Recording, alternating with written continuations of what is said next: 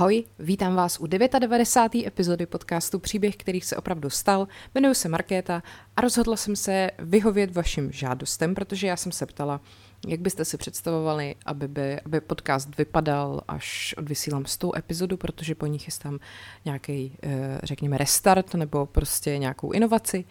A vy jste hodně psali, že byste chtěli víc uh, pozitivních příběhů a chápu, v dnešní době je potřeba uh, jako si poslechnout nebo přečíst o uh, jiný pozitivitě, než o té, o který slýcháme už dva roky. A proč čekat na stej první díl, že jo? Tak jsem se rozhodla, že začnu už teď a proto jsem začala hledat příběhy hrdinů, o kterých jste pravděpodobně nikdy neslyšeli, protože se o nich prostě nemluví, nepíše, nejsou takový profláklí a přitom udělali věci, které prostě zachránily životy stovkám a tisícům lidem. A tyhle ty tři, o kterých budu dneska mluvit, tak eh, mají vlastně uh, takovou společnou věc, že všichni tři zachránili životy lidem uh, během války. Dva z nich během druhé světové války a jeden uh, během války ve Větnamu. Takže to nebudu dlouze protahovat a jdeme na to. Ten první z nich se jmenoval Ho Feng Shan a byl to čínský diplomat, eh, který za druhé světové války byl generálním konzulem ve Vídni a vlastně riskoval svůj život i kariéru, aby zachránil možná i desítky tisíc židů tím, že jim vydal víza a vlastně bez toho, aby poslechl pokyny svých nadřízených. Eh, je teda známý, že třeba podepsal výzum i číslo 4000, ono jich pravděpodobně bylo ještě mnohem víc, jako odhaduje se, že to bylo možná 5000, ale fakt možná i jako přes 10 000, to už se dneska bohužel jako nedá bezpečně dohledat a on teda samozřejmě sám o těch svých činech nikdy nemluvil, ani jako nikdy prostě přesně neřekl, kolik těch víz bylo, jo, protože to tak bývá, že takový ty největší hrdinové po těch svých skutcích prostě nemají potřebu nějak vykládat. Zemřel teda v roce 1997 eh, ve věku vlastně 96 let a ty jeho činy byly posmrtně oceněny, když ho izraelská organizace Yad Vashem v roce 2000 eh, mu udělila titul Spravedlivý mezi národy.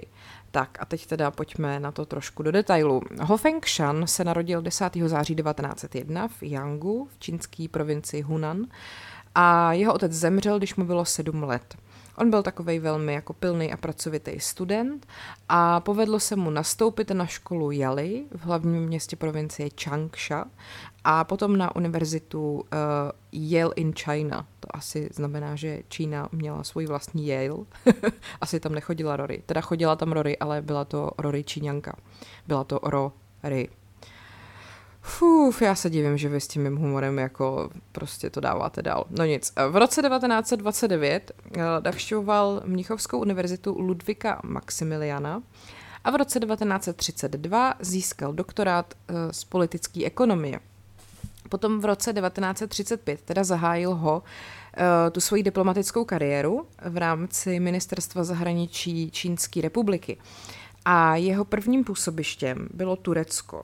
A v roce 1937 ho jmenovali prvním tajemníkem na eh, čínské ambasádě ve Vídni a když potom v roce 1938 Rakousko bylo anektovaný nacistickým Německem a vlastně ta ambasáda byla přeměněná na konzula, tak ho byl pověřený funkcí generálního konzula. No, potom přišla křišťálová noc v roce 1938 a vlastně pro téměř 200 tisíc rakouských židů se ta situace rapidně zhoršila a jedinou možnost, jak ty židi mohli uniknout nacismu, byla vlastně jediná možnost, jak, jak ty židi mohli uniknout nacismu, byla opustit Evropu.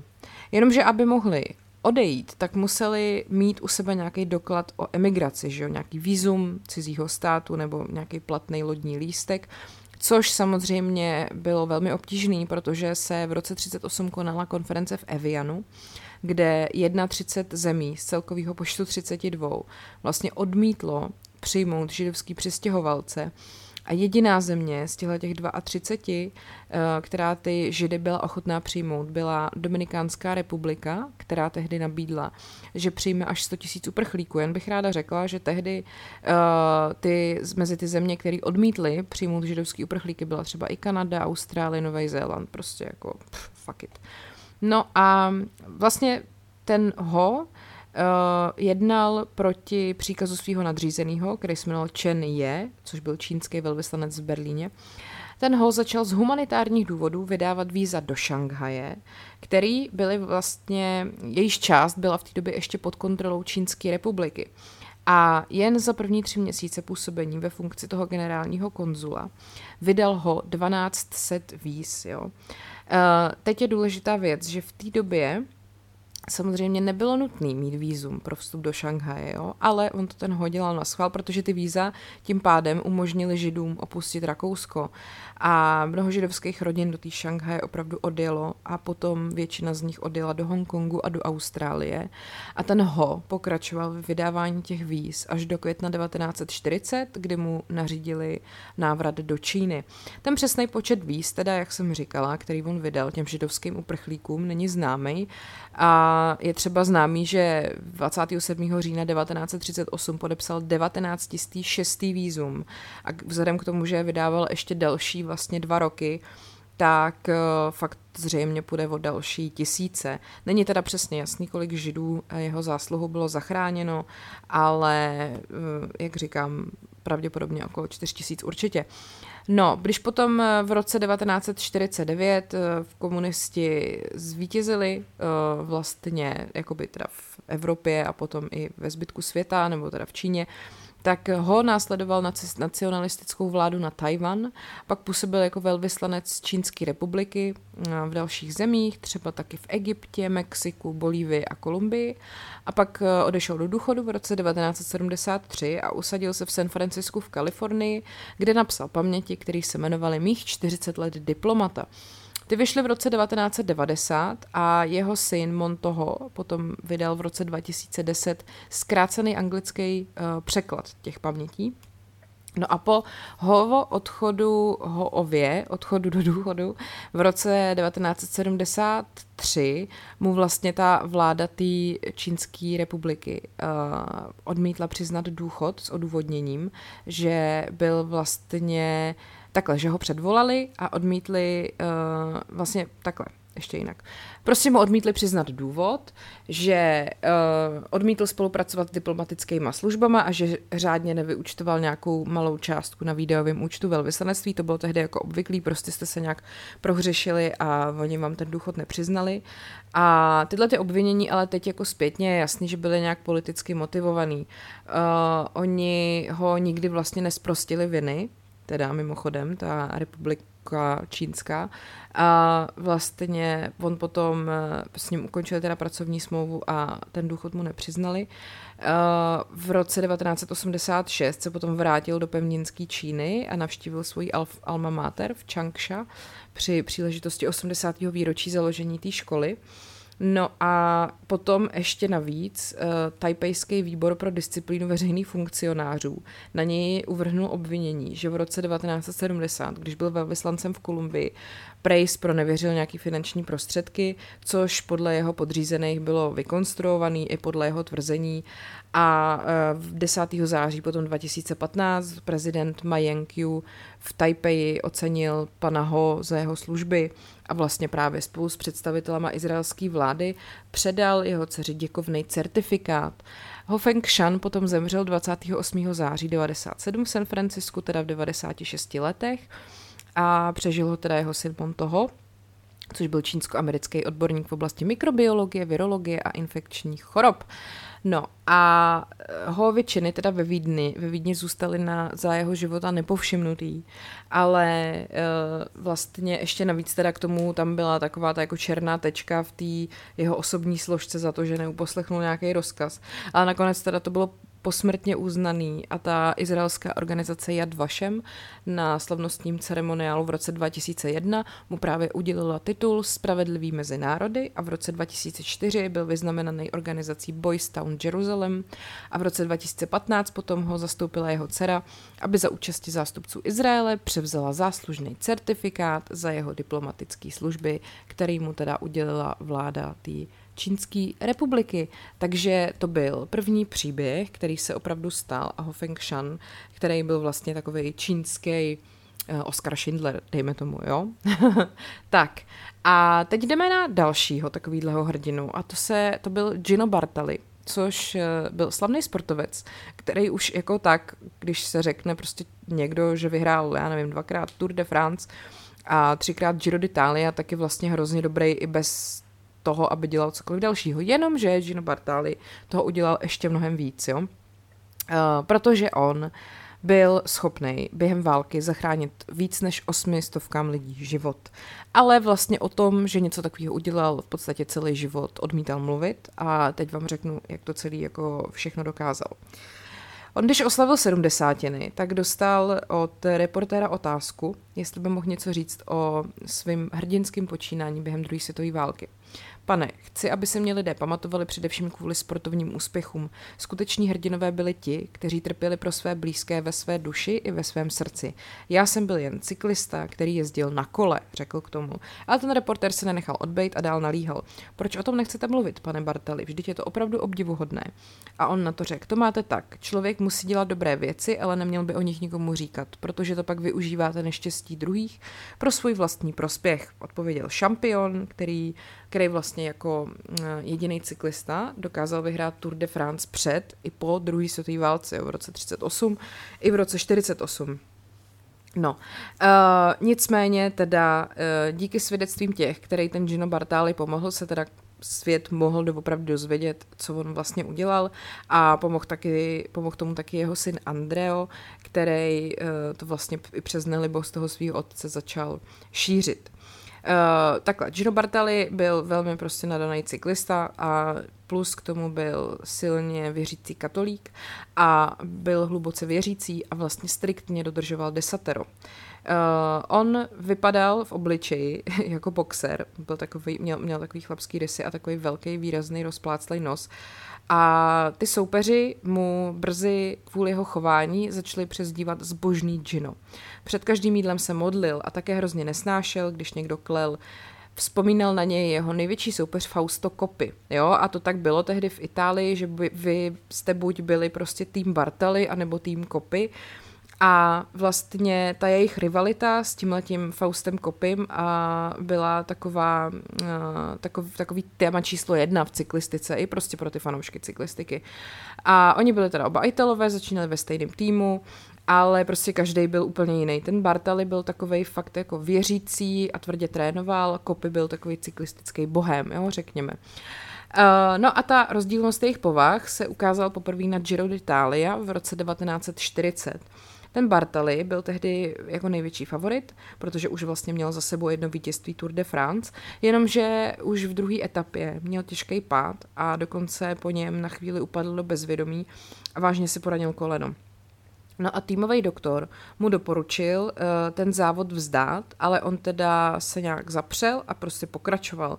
A ve druhé polovině Gira, kdy jsou ty nejtěžší etapy v, vlastně v italských dolomitech, dokonce tomu 20-letýmu Kopimu, který byl v tu chvíli jako lídr té stáje, zásadně pomohl k celkovému prvenství. Jo hlavně teda v 16. etapě, kdy toho Kopyho při nějakým solovým jako úniku postihly žaludeční problémy, se ten Bartali ukázal právě jako velký jako gentleman, protože se zastavil u toho Kopyho, když už chtěl ten závod vzdát a řekl mu, nasedni a zkus to ještě, teď se rozhoduje o tom, jestli z tebe bude šampion nebo nosič vody. Takže ho přesvědčil a z jeho pomocí potom ten Kopy tu etapu dokončil. Nebylo to pro mě lehké, protože jsem se cítil být silnější než on, ale udělal jsem to pro tým, jo? to takhle řekl ten Bartali potom. Ten Fausto Kopy se mu potom v další sezóně v úzovkách odvděčil, protože v závodě kolem Emílie uh, předstíral ztrátu formy, která měla být jako spojená s nachlazením. Ale pak vlastně byl nějaký týmový plán, eh, že se pojede takzvaně na Bartaliho, to znamená, že ten Bartali prostě bude jako vedoucí toho týmu a všichni se budou snažit, aby on vyhrál tak eh, ten Kopy to navzdory tomu vyhrál. A zažehl tím právě tu obrovskou rivalitu, která potom už se odehrávala i v poválečných letech. No a uh, teď se ale teda vrátíme do roku, nebo jdeme do roku 1943, kdy teda v té Evropě samozřejmě už dávno na všech frontách zuřila druhá světová válka, která teda přerušila i všechny cyklistické závody. No a zbožného džina, ale uh, stejně jeho fanoušci mohli každý den potkávat, uh, jak trénuje v okolí Florencie na různých silničkách a on to ve skutečnosti nebyl zdaleka jenom trénink. Jo. Ty jeho uh, provincie má Toskánsko, Ambrie či Marč, měli přesný itinerář a v Brašně totiž na zádech ten Bartoli, Bartoli nevozil jenom svačinu, ale taky různé fotky a dokumenty, jo. Protože eh, Samozřejmě stejně jako všude jinde, i ve fašistické Itálii, kde vládl Benito Mussolini, eh, tehdy vrcholila totální jako protižidovská štvanice, kterou samozřejmě tisíce lidí odnesli tím, že byli deportovaní do koncentračních táborů a prostě tam bohužel většinou nalezli smrt. No a tak se vlastně vznikla uh, taková podzemní organizace, nebo no podzemní, no prostě jako undergroundová, bych neřekla podzemní, prostě uh, jakoby nelegální organizace Delasem uh, s podporou Janovského a Florenského bis, arcibiskupa, která se snažila uh, tím, že bude padělat dokumenty, zachránit co nejvíc lidí. A jeden z předáků téhle skupiny uh, byl právě Bartali, respektive takhle, předákem skupiny byl Giorgio Nissi a Bartali se s ním setkal. A jeho úkol byl jasný, že využije toho, že je známý a slavný a využije to k tomu, aby během tréninku uh, vlastně do ústředí té tajné organizace přivážel fotografie ukrývaných židů a potom jim zpátky vozil sfalšovaný doklady. Tátu na kole párkrát zastavila vojenská hlídka a chtěla ho šacovat. Když ho však poznali, většinou to udělali jenom na oko. Popisoval později syn toho Gina Bartaliho, jo? takže prostě tím, že on byl jako slavný a známý, tak oni ho ve směs nechávali jako na pokoji. No a ten Bartali takhle vlastně pomohl zachránit víc než 800 lidí, který by jinak uh, téměř jistě putovali prostě do koncentračních táborů a přímo potom ve svém domě navíc během války přes rok ukrýval svého židovského přítele Giacoma Goldenbergera s celou jeho rodinou. A to i přesto, že dobře věděl, že jako to, kdyby je odhalili, tak by to prostě znamenalo naprosto jistou smrt nejen pro něj, ale i pro jeho blízký. Uh, mimochodem, tady tohleto ukrývání lidí, kdybyste, já nevím, jestli znáte český film uh, Musíme si pomáhat, ten je od Hřebejka, vzniknul tyjo, někdy po roce 2000. Vlastně myslím si, že hnedka možná po Pelíšcích to bylo. No prostě je takovej trošku jako ve stínu pelíšků a podle mě je to škoda, protože ten film je skvělý. Byl dokonce i v eh, nominaci na Oscara a je to přesně o tom letom. Tak uh, jestli to neznáte, tak si to puste, protože je to fakt skvělý. Tak uh, jdeme dál. Ke konci války při tažení proti tomu Delasemu, té organizaci, Navíc uh, Bartaliho ta italská policie zatkla a dva dny ho vyslýchala ve Florenci, ale ani o tom on nikdy vlastně nechtěl mluvit. Když se ho potom uh, spoustu let po válce jeho syn zeptal, jestli mu není líto, že vlastně díky tomu nedostal žádný vyznamenání, tak mu řekl, některé medaile nemusí vyset na hrudi, stačí, když visí na duši. I během války jsem ostatně dělal jen to, v čem jsem byl opravdu dobrý. Jezdil jsem na kole. to je prostě skvělý. No a on potom ukončil kariéru v roce 1954 ale do historie cyklistiky se teda zapsal například i tím, že uh, byl průkopníkem při používání přehazovačky a tím nemyslím přehazovačku ve vlasech, ale přehazovačku na kole. Teda doufám, že to tak je. A taky v roce 1948 na Tour de France vyhrál tři po sobě jdoucí královský horský etapy, což se uh, nikomu jinému nepodařilo. Takže bohužel mu ta válka vlastně vzala ty jeho nejlepší jakoby sportovní roky, ale přesto se stal teda cyklistickou legendou a vlastně potom na konci svého života i velkým oslavovaným hrdinou. A on potom zemřel teda v roce 2000 na srdeční zástavu v 85 letech ale jak teda vidíme, tak některý prostě lidi žijou stále. A myslím si, že to, co udělal, uh, mu vlastně tak nějak jako zaručilo, že v, v hlavách a srdcích těch lidí, který zachránil jejich potomků, bude prostě žít navždy, což je neuvěřitelný a skvělý. A to bychom si asi všichni přáli, aby se dělo na světě mnohem častěji, než se děje. Tak, a jdeme na třetí příběh, který se opravdu stal. A bude to o válce ve Větnamu, ale nejdřív, abyste pochopili kontext, tak se jdeme něco říct o masakru v Milaj, což byl jeden bohužel z nejstrašnějších případů násilí uh, spáchaného na neozbrojených civilistech během větnamské války. Já jsem chtěla o větnamské válce dělat i nějakou epizodu, ale teda upřímně řečeno se přiznám, když jsem se do toho trošku ponořila. To je tak strašně komplikovaný, zdlouhavý a ve své podstatě jako nudný a, a takový neútěšný, bezútěšný, Uh, jako by bylo to vyprávění, že jsem se rozhodla se na to vykašlat, prostě větnamská válka byla šílený, jako nesmysl úplný, kde prostě zemřelo nesmyslně strašné množství jak těch lidí tam, tak jako američanů a vůbec se nedivím celému hnutí hippies a tomu všemu, co se v Americe dělo uh, právě kvůli té válce, protože prostě to bylo něco tak absurdního, že to nemá obdoby. Uh, Každopádně teda, uh, masakr v Milaj byl o tom, že rota amerických vojáků 16. března 1968 uh, brutálně zabila většinu lidí, což byly ženy, děti a starý lidi ve vesnici Milaj. A při tom masakru bylo povražděno víc než 500 lidí, včetně mladých dívek a žen, který byli bohužel ještě navíc před tím zabitím znásilněný a zmrzačený. A důstojnice americké armády, velký hrdinové, ten masakr rok tajili – než o něm potom informoval americký tisk, což naštěstí vyvolalo nějakou bouři, řekněme, nějaký mezinárodní rozhořčení. A brutalita zabíjení v Milaj a to oficiální utajení potom vlastně podnítili jako velký ty protiválečný nálady a dál znova víc ještě rozdělili Spojené státy v otázce té větnamské války. Ta malá vesnice Milaj se nachází v provincii Kang Ngai, která byla během větnamské války považovaná právě za baštu té komunistické fronty národního obrození neboli Větkongu. Větkong, to jste asi někdy už slyšeli. A ta provincie Kang Ngai byla právě proto logicky, že jo, častým cílem amerických a jihovětnamských bombardovacích útoků a celá ta oblast byla uh, silně zamořená smrtícím herbicidem Agent Orange. Tam je důležitý vědět, že vlastně jakoby tam byl severní Větnam proti jižnímu Větnamu, takže ten jižní Větnam byl jakoby na straně těch Američanů, jo, když to tak jako zjednoduším. No a v březnu 1968 obdržela rota Charlie, což byla součást 11. pěší brigády americké divize, eh, zprávu, že partizáni Větkongu ovládli sousední vesnici Son My a ta rota Charlie tudíž byla 16. března vyslaná do oblasti na misi, která vlastně se jakoby označovala slovy vyhledej a znič.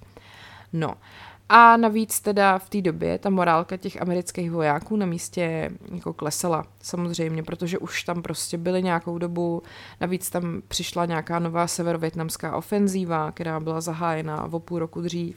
A rota Charlie prostě už do té doby ztratila 28 svých příslušníků, který buď zemřeli nebo byli zraněný a ten její stav se snížil, bylo jich něco málo přes 100.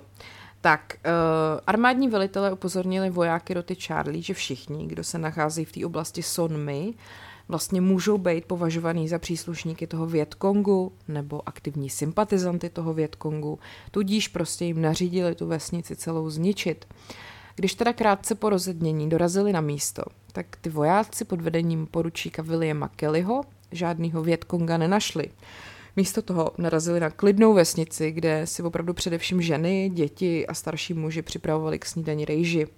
Ty Větnamci byli, nebo teda jakoby vesničani byli schromážděný do skupinek a ty vojáci kontrolovali jejich chýše. A přestože ten uh, poručík William Kelly našel jenom několik zbraní, nařídil svým mužům, aby ty vesničany začaly střílet, protože prostě rozkaz zněl jasně, že jo, nesmí projet za žádnou cenu.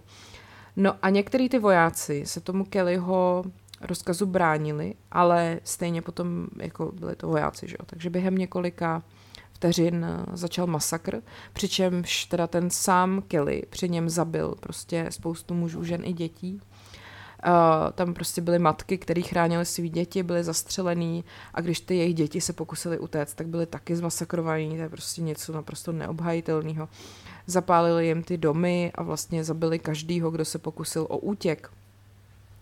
Viděl jsem, jak stříleli z M79, což byl granátomet, do skupiny lidí, kteří byli ještě naživu, ale většinou to bylo provedeno samopalem, stříleli do žen a dětí a jako kdyby to prostě byli nepřátelé, řekl později reportérovi seržant Michael Bernard, eh, vlastně voják, který byl na místě činu.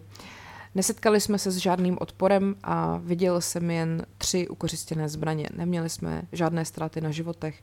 Bylo to jako v každé jiné větnamské vesnici. Eh, muži, ženy a děti. Vlastně si nepamatuji, že bych v celém místě viděl jediného muže vojenského věku, živého nebo mrtvého, řekl k tomu tady ten Michael Bernard. A přesto ty svině prostě tam ty lidi jako takhle pobily. No a kromě zabíjení těch neozbrojených lidí vyvraždili i nespočet hospodářských zvířat, znásilnili prostě ty ženy a vesnici vypálili do základů. Jako to máte pocit, když to popisuju, že se tohle to dělo prostě někde, já nevím, v roce 1520 a ne v roce 1968. Jo. Ten Kelly potom odvlekl desítky lidí, včetně malých dětí, do příkopu, kde prostě dál popravoval samopalem a proti mužům té roty Charlie v tom Milaj nepadl žádný výstřel, jako by z té druhé strany, že jo. Fuf, no a o tom masakru v Milaj teda uh, slyšel asi jako každý, teda spíš jako v Americe, kde se o tom učí, no ale málo se ví právě třeba o muži, konečně tom hrdinovi, o kterém chci mluvit, který mu z části zabránil, jo, což byl Hugh Thompson Jr., armádní pilot vrtulníku.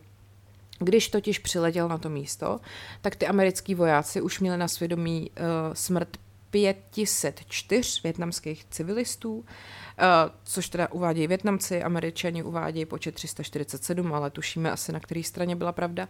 A chystali se zabít další, ale nezabili právě díky tomu, co udělal ten Hugh Thompson. Uh, tady vypráví reportér, který o tom Thompsonovi psal. Jo. S Thompsonem jsem se setkal v roce 2000 a dělal jsem s ním rozhovor pro svůj rozhlasový pořad KPFK v Los Angeles. Vyprávěl, co se stalo toho dne, kdy se, kdy se svou dvoučlenou posádkou letěl nad Milaj, aby podpořil jednotky, které hledali bojovníky Větkongu. Uh, začali jsme si všude všímat velkého množství těl, vyprávěl mi, mrtvých a zraněných lidí na silnici a jen, tam, jen tak jsme tam seděli a říkali si, bože, jak se to mohlo stát, co se to děje. A začali jsme přemýšlet o tom, co se mohlo stát, ale nechtěli jsme si připustit tu myšlenku, protože kdyby jsme si ji připustili, tak by to znamenalo, že naši vlastní lidi, který jsme tam měli chránit, udělali něco velmi špatného. Uh, tak ten reportér, jak se ho ptal samozřejmě, jestli ty lidi na těch silnicích a v příkopech, co tam leželi, byli, jako co to bylo zač. A on sám říkal, nebyli to bojovníci, byly to starý ženy, starý muži, děti a nemluvňata. No a pak ten Thompson a jeho šéf posádky Glenn Andreota a jeho střelec Lauren Colburn viděli nějaký civilisty, kteří se schovávali v bunkru a snažili se prostě nějakým způsobem zdrhnout těm američanům, že jo a právě i viděli z toho vrtulníku, jak se tím směrem blíží nějaký další jako americký vojáci. Říkal jsem si, že je čas něco udělat, nenechat ty lidi zabít. Přistál jsem s letadlem mezi Američany a Větnamci, řekl jsem svému veliteli posádky a střelci, aby mě kryli, vystoupil jsem z letadla a přešel na americkou stranu. No a to, co se stalo poté, právě byla fakt jako jedna v podstatě z nejpozoruhodnějších událostí celé války a možná jako naprosto jedinečná. Ten Thompson řekl americkým vojákům, že pokud zahájí palbu na ty větnamský civilisty v tom bunkru, tak on a jeho posádka zahájí palbu na ně. Riskovali jsme své životy, uh, aby, jsme ty, aby jsme ty větnamské civilisty ochránili. Uh, No, ale on teda, ten Hugh Thompson k tomu řekl, nakonec k tomu nedošlo, dodnes děkuji bohu, že všichni zůstali v klidu a nikdo nezačal střílet. Bylo na čase to zastavit a já jsem si v tu chvíli řekl, že tohle je jediný způsob, jak to šílenství, eh, nebo jak, jak, jak to jinak nazvat, prostě skončit. No a po návratu potom na základnu podal stížnost na zabíjení civilistů, jejíž, jehož jako byl svědkem, ale samozřejmě, že armáda to zatajila a potom se o tom masakru dozvěděl novinář Seymour Hersh a ta jeho reportáž se potom stala celosvětovou zprávou a v podstatě zlomovým bodem té války. A Thompson potom svědčil u soudu s poručíkem Williamem Kellym právě, který byl velícím důstojníkem uh, během toho masakru.